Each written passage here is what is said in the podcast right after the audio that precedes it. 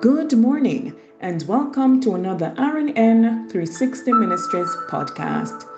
This morning's devotional reading comes to us from Genesis 30, verses 27 and 28, and I'll be reading from the New King James Version. And it reads And Laban said to him, Please stay, if I have found favor in your eyes, for I have learnt by experience that the Lord has blessed me for your sake. Then he said, Name me your wages, and I will give it. For many years, Jacob worked for his father in law Laban, who lied to him, cheated him, and treated him unfairly. Jacob could have walked away in anger, but he took the high road and kept being his best. And Laban's livestock increased abundantly because of the favor on Jacob's life. But when Jacob finally decided to leave, Laban begged him to stay, offering him whatever wages he wanted. You may have people who haven't kept their word to you. They don't value who you are.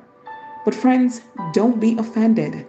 Be a Jacob and keep doing the right thing.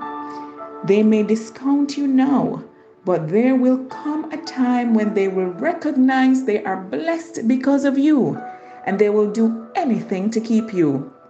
Friends, when Jacob left, he was not only a very wealthy man, but he left with the respect and honor that he wasn't given for many years.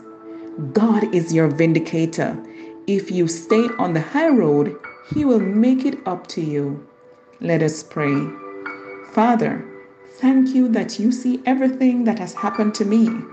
Thank you that I can let go of every unfair thing and forgive quickly before bitterness can come in.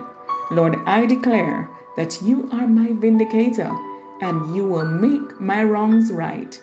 In Jesus' name, amen and amen. Beloved, friends, brethren, have yourself an awesome day. And remember, we serve an awesome God in an awesome way.